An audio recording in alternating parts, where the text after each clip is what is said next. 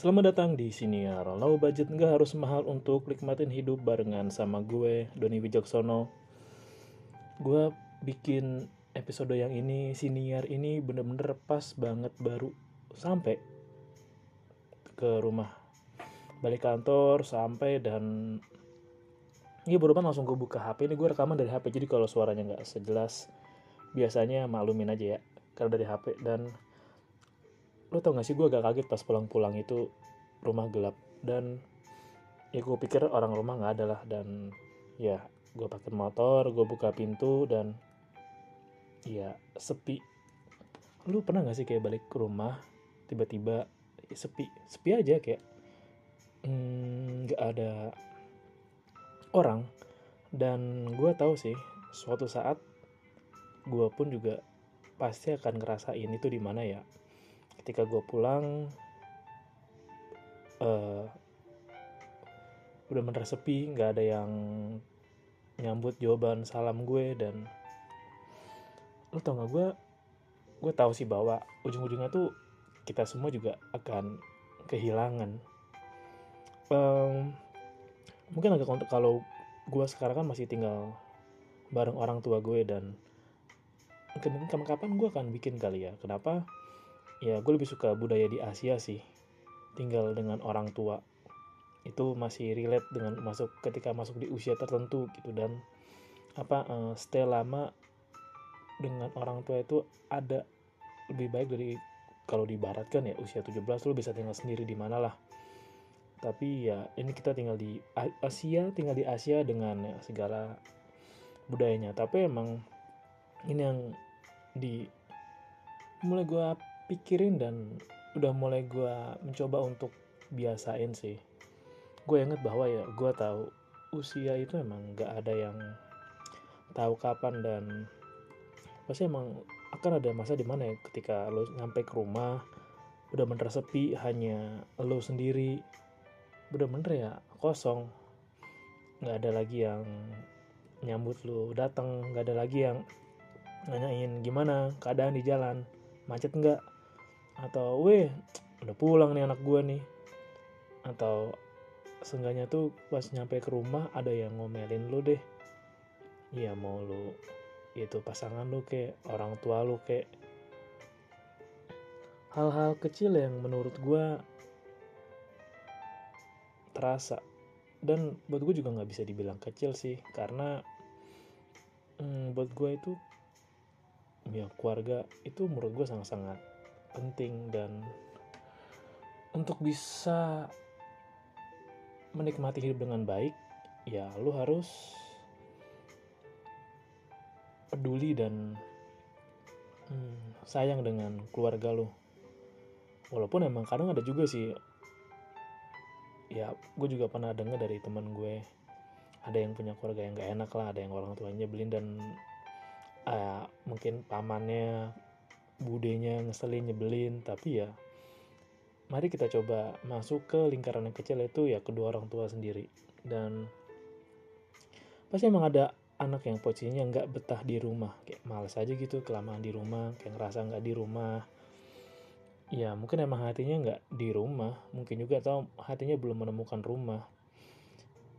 Atau ada mungkin mengharapkan bahwa pengennya bahwa ya ya lah nih orang tua gue masih ada aja mati aja kayak lu gitu. Atau pergi aja kayak lu atau gue malas kayak orang tua gue gue malas balik ketemu orang tua gue lagi. Pasti ada sasa sebel-sebel itu sih. Dan ya emang emang ada keluarga ada juga cerita yang nggak mengenakan nggak selalu baik tuh emang iya emang gitu emang kehidupan emang nggak selalu baik nggak semua ideal yang apa yang ada di TV di sinetron di cerita cerpen novel apa pun itulah itu nggak seideal itu tapi emang ya menurut gua lo juga harus bisa lah merasakan yang namanya pulang ke rumah. Lo harus bisa merasakan apa yang bahwa ya ada seseorang di luar sana yang menanti lo dan ya itu adalah rumah lo mungkin kalau gue nanti ya gue udah punya anak sendiri udah berkeluarga sendiri. Ya kalau gue sih bakal ya kalau gue sekarang gue bisa santai lah ya udahlah.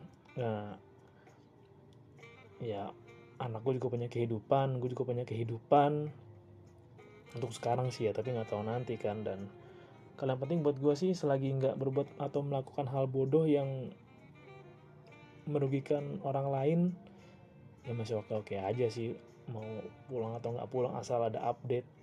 Karena emang ini juga sih yang aduh sedih lagi kalau di di itu yang mem soal Malang gini kan dibuat tanggal 5 Oktober kan. Minggu ini juga masih minggu berkabung yang peristiwa terjadi di Malang. Gue turut berduka cita untuk semua korban dan keluarga yang ditinggalkan. Kayak lo kebayang gak sih? Uh, mungkin kalau jadi orang tua pasti kayak uh, ma pamit dulu ya mau nonton bola ya gitu terus. Izin pamit bol nonton bola dan udah nggak pulang-pulang lagi pamitan terakhir.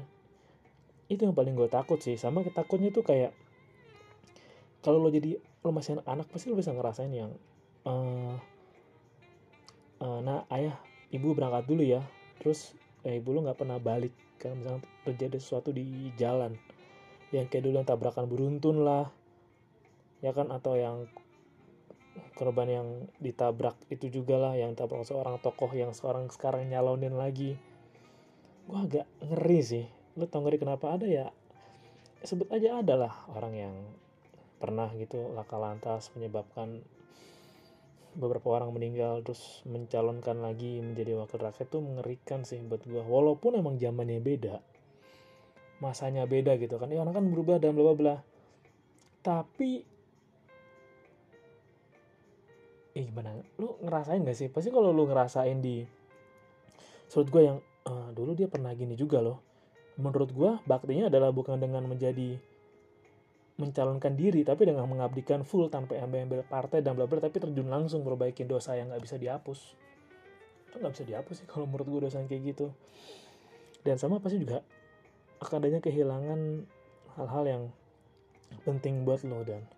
Yang paling nggak diharapkan ada bayangin kan yang nggak dibayangkan kan tuh kayak pamitan terakhir lah entah pamit pergi terakhir kalinya atau pamit pulang terakhir kalinya. Sama juga kalau lo inget 98 kan orang anak yang pamit ke orang tuanya bu pamit kuliah dulu ya. Tiba-tiba ikutan demo dan nggak pernah balik lagi dan udah berlangsung dari 98 sampai 2022 anaknya hilang nggak tahu ke mana pamit kuliah tapi nggak pernah pulang nggak ada kabarnya ke mana ada yang tahu gimana itu pasti kan rasanya kehilangan. Ya emang kehilangan itu emang udah jadi bagian dari diri manusia sih. Karena emang kita kan nggak diberikan umur yang abadi. Toh kita juga bukan orang-orang seperti yang purba yang katanya bisa hidup sampai 800 tahun kan? Kita kan hidup sekarang usia manusia kan nggak sepanjang dulu. Mungkin emang ada yang usia sampai 90 100 tapi kan ketika itu juga kan kita udah mulai pelan-pelan kehilangan ingatan atau yang paling signifikan yang bisa lo rasain sendiri itu mulai kehilangan kesehatan. Ya kehilangan kesehatan tuh bukan lo sakit enggak tapi lo kehilangan namanya lo bisa berfungsi penuh. Lo mulai kena sakit asam urat atau lo ada namanya rematik atau lo ada apalagi misalkan lu sakit uh, yang tak terprediksi kayak hmm, lemah jantung bisa termasuk sih. Udah mulai kehilangan pertama paling sering itu penglihatan mata lo udah nggak se jelas dulu kalau ngelihat. Kayak gue kan mata gue udah minus kan. Pelan-pelan juga kita akan kehilangan kesehatan terutama. Hal yang sebenarnya penting dan orang enggan jaga karena ya udahlah mumpung gue masih muda mumpung gue masih kuat mumpung gue masih seger mumpung gue masih semangat tapi nggak dijaga. Padahal namanya kehilangan kan kita nggak tahu. Bahkan kehilangan itu juga bukan tiba-tiba hilang enggak. Tapi lebih ke kehilangan penurunan fungsi. Ya misalkan dari lo yang dulunya tadinya ya lo lincah lo bisa lari jauh 5 kilo sekarang nggak bisa satu kilo ngap-ngapan kan udah mulai kehilangan kemampuan lari jauh karena lo nggak menjaga berat badan. Pun juga dengan lo soal tadi mata juga soal telinga juga lu terlalu sering dengerin pakai headset mungkin atau sekarang gampang vertigo karena lu keseringan main HP sambil nunduk. Itu juga banyak hal juga sih David. Ngaruh juga sih menurut gue banyakan main HP itu bikin kepala lu sakit sebenarnya sih karena lu kena radiasi kan. Jadi kayak sekitar lu sebenarnya ngiter juga sih kalau nggak ngerasain. Dan bahkan yang paling nyata adalah lu mulai kehilangan kemampuan untuk menikmati makanan. Contohnya gigi kayak gue kemarin. Gue juga mulai pelan-pelan kehilangan ya hmm, kenikmatan untuk bisa makan dengan sepuasnya selahapnya semau gue. Gigi yang udah nggak udah masih dicabut kan udah nggak dalam kondisi baik. Juga dengan kalau lo ngerokok juga pelan-pelan gigi lo kropos rusak gitu kan akarnya busuk apalagi malah sikat gigi gitu. Itu hal kehilangan yang preventif seenggaknya bisa dikurangin penurunannya tapi kalau kita nggak ngejaga ya ya turun gitu aja udah. Dan kalau bisa soal kehilangan ya memang paling kehilangan tuh kehilangan secara emosional paling sakit sih.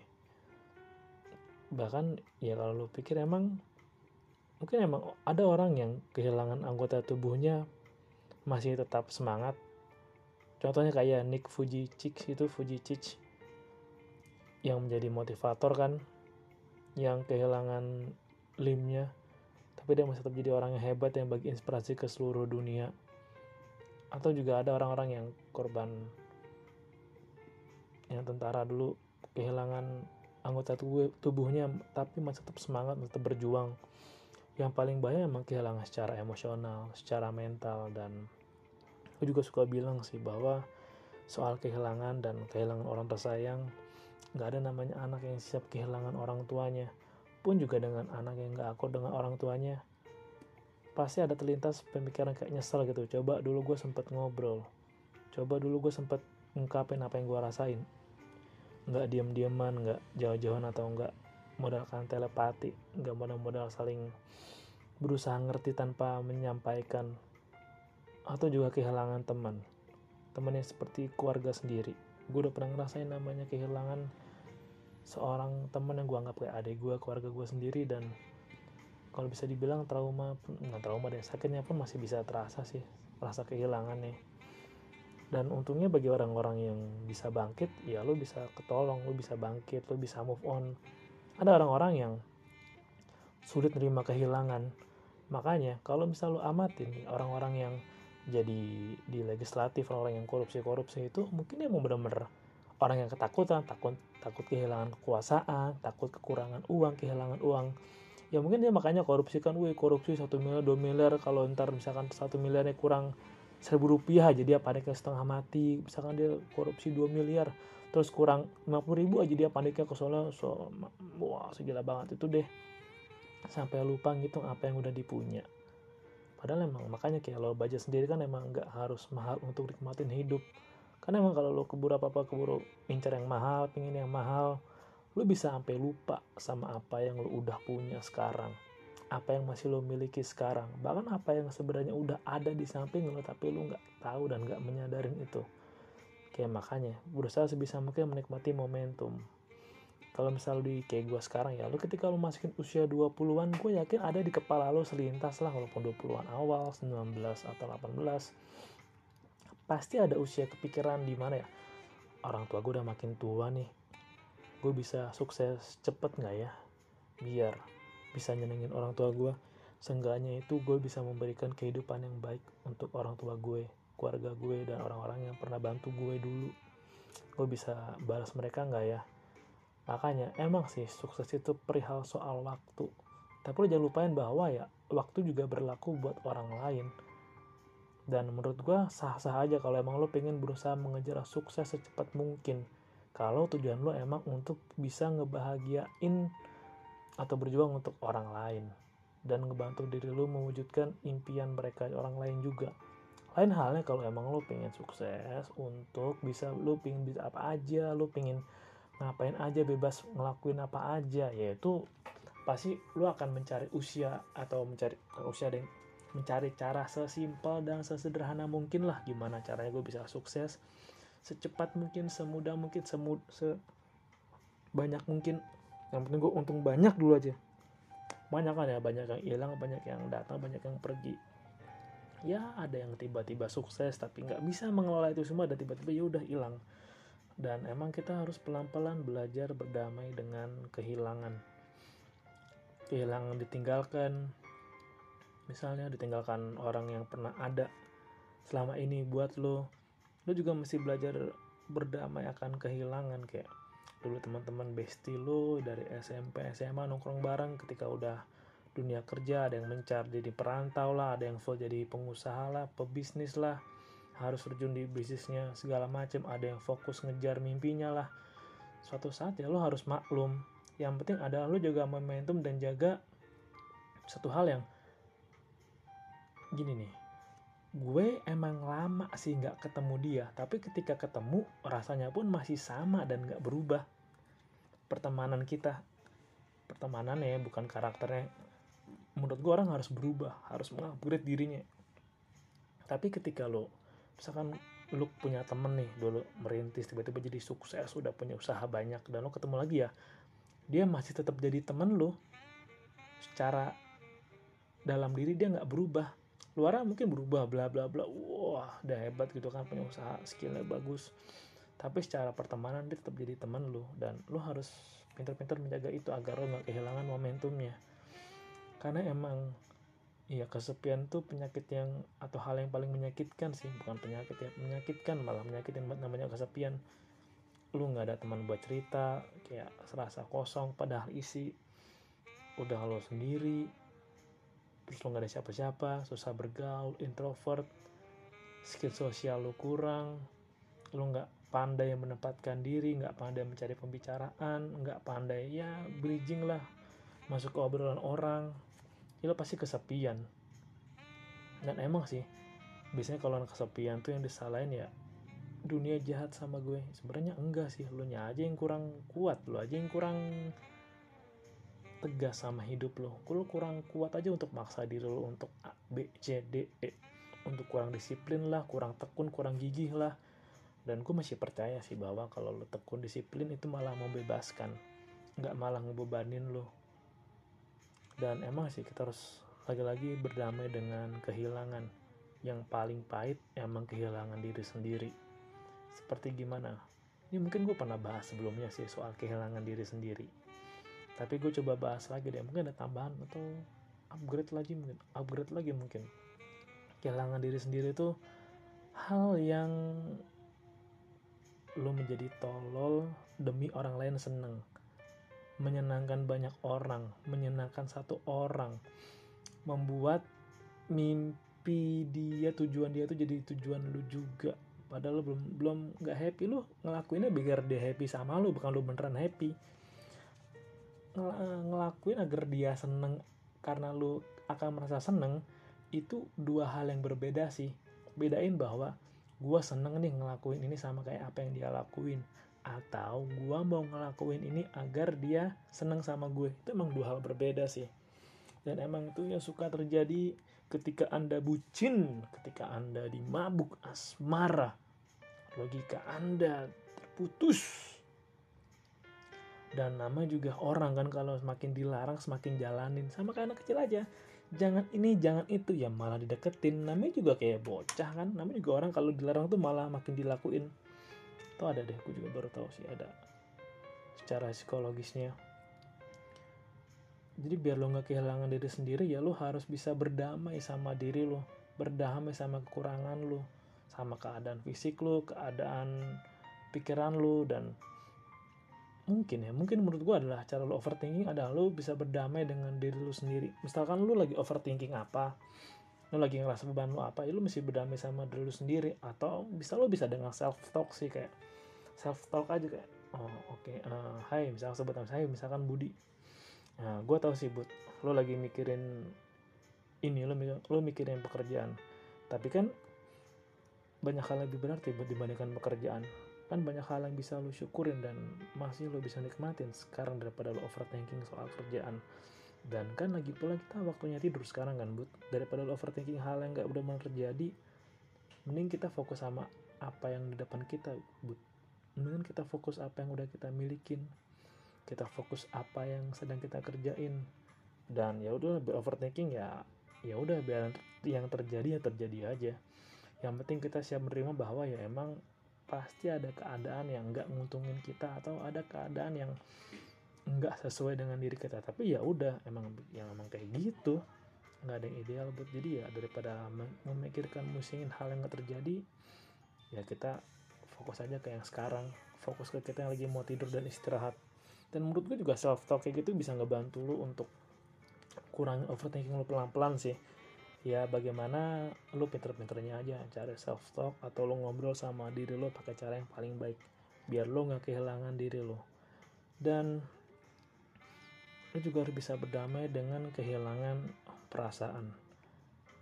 Gue nggak tahu apa ya. Apakah relevan dengan perasaan namanya anhedonia gitu perasaan nggak pengen duniawi atau nggak terikat duniawi atau apalah. Tapi emang ada perasaan yang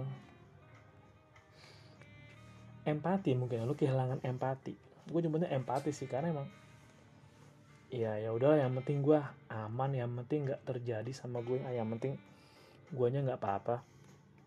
Ya udah ya misalkan kayak lo liat orang hujan-hujanan di jalan gitu kehujanan terus nggak bawa payung ya kalau bisa lo kasih payung sih. Mungkin emang kadang-kadang agak kalau di luar oke okay, luar negeri misalnya lagi di US gitu lo main ke US ada orang anak muda itu kehujanan terus kuyup ya lo kasih payung aja dia akan berterima kasih. Mungkin kalau di sini ya dia akan apaan sih lo? Gue lagi galau bla bla mungkin sih gue nggak tahu sih. Tapi emang kudu dicoba aja dan coba untuk nggak sampai kehilangan perasaan ya. Mungkin emang banyak rutinitas bikin fokus lo nggak pecah bikin pemikiran lo tuh nggak bisa memikirkan hal-hal lain selain apa yang lo pikirin. Ya lo kepikiran cicilan kepikiran kerjaan kepikiran tagihan. Tapi coba untuk tetap menjadi diri lo yang manusia. Ya kita kan manusia kan. Ya meskipun kita punya cicilan tagihan punya pengeluaran wajib sekian tapi emang jangan lupa kita juga manusia lah. Di luar sana pun juga ada seseorang yang di luar sana emang perlu bantuan kita dan perlu kita bantu. Meskipun kita hanya ngasih sedikit barang 2000 lah 5000 lah atau tenaga waktu kita lah. Pasti secara garis waktu secara berkelanjutan itu akan kembali ke diri kita dengan baik. Jangan sampai lo kehilangan hal yang menjadikan lo tetap menjadi seorang manusia. Karena lo saking disibuknya diperbudak dengan hal yang sebenarnya lo nggak bahagia ngelakuin sampai lo stress overthinking yang nggak bisa ditolong karena lo terlalu terjerembab terlalu masuk di sana. Coba untuk pelan-pelan balik lagi bahwa ya lo juga manusia sih lu manusia seutuhnya kok. Manusia yang bisa berpikir bisa menyadari banyak hal bahwa banyak hal menarik di sekitar kita. Banyak hal yang bisa kita bantu di sekitar kita dan banyak saudara-saudara kita yang lain manusia-manusia lain yang bisa kita bantu. Jangan sampai lu kehilangan empati lu. Dan yang pasti sih kita juga pasti bakal kehilangan ya. Siap nggak siap cepat atau lambat ya kita harus belajar berdamai dengan itu. Dan yang namanya kejadian kebanyakan kita nggak siap sih.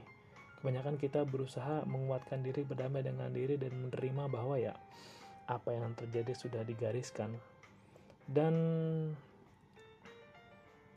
biar nggak terlalu sakit rasanya kehilangan emang lo harus sadar bahwa ya kita semua pasti akan kehilangan. Harus sadar itu sih sebelum tiba-tiba kejadian karena emang namanya keadaan pun bisa berubah hitungan detik. Bisa jadi lo misalkan dengerin gue jam 8 malam. Bisa jadi ntar jam 8 lewat 5 hidup lu berubah total. Entah misalkan lu dapat kupon lotre atau misalkan lu dapat undian atau misalkan lu nanti tiba-tiba nemuin kucing di jalan lu bawa pulang atau misalkan lu dapat check out HP di Tokopedia yang murah 10 ribu. Kan bisa berubah tiba-tiba. Jadi ya lo harus biasain dan menerima bahwa ya kita semua akan mengalami perubahan. Semua orang juga akan berubah dan pasti kita semua akan kehilangan kita pasti kehilangan. Terima kasih udah dengerin. Dan salam low budget. Gak harus mahal untuk nikmatin hidup.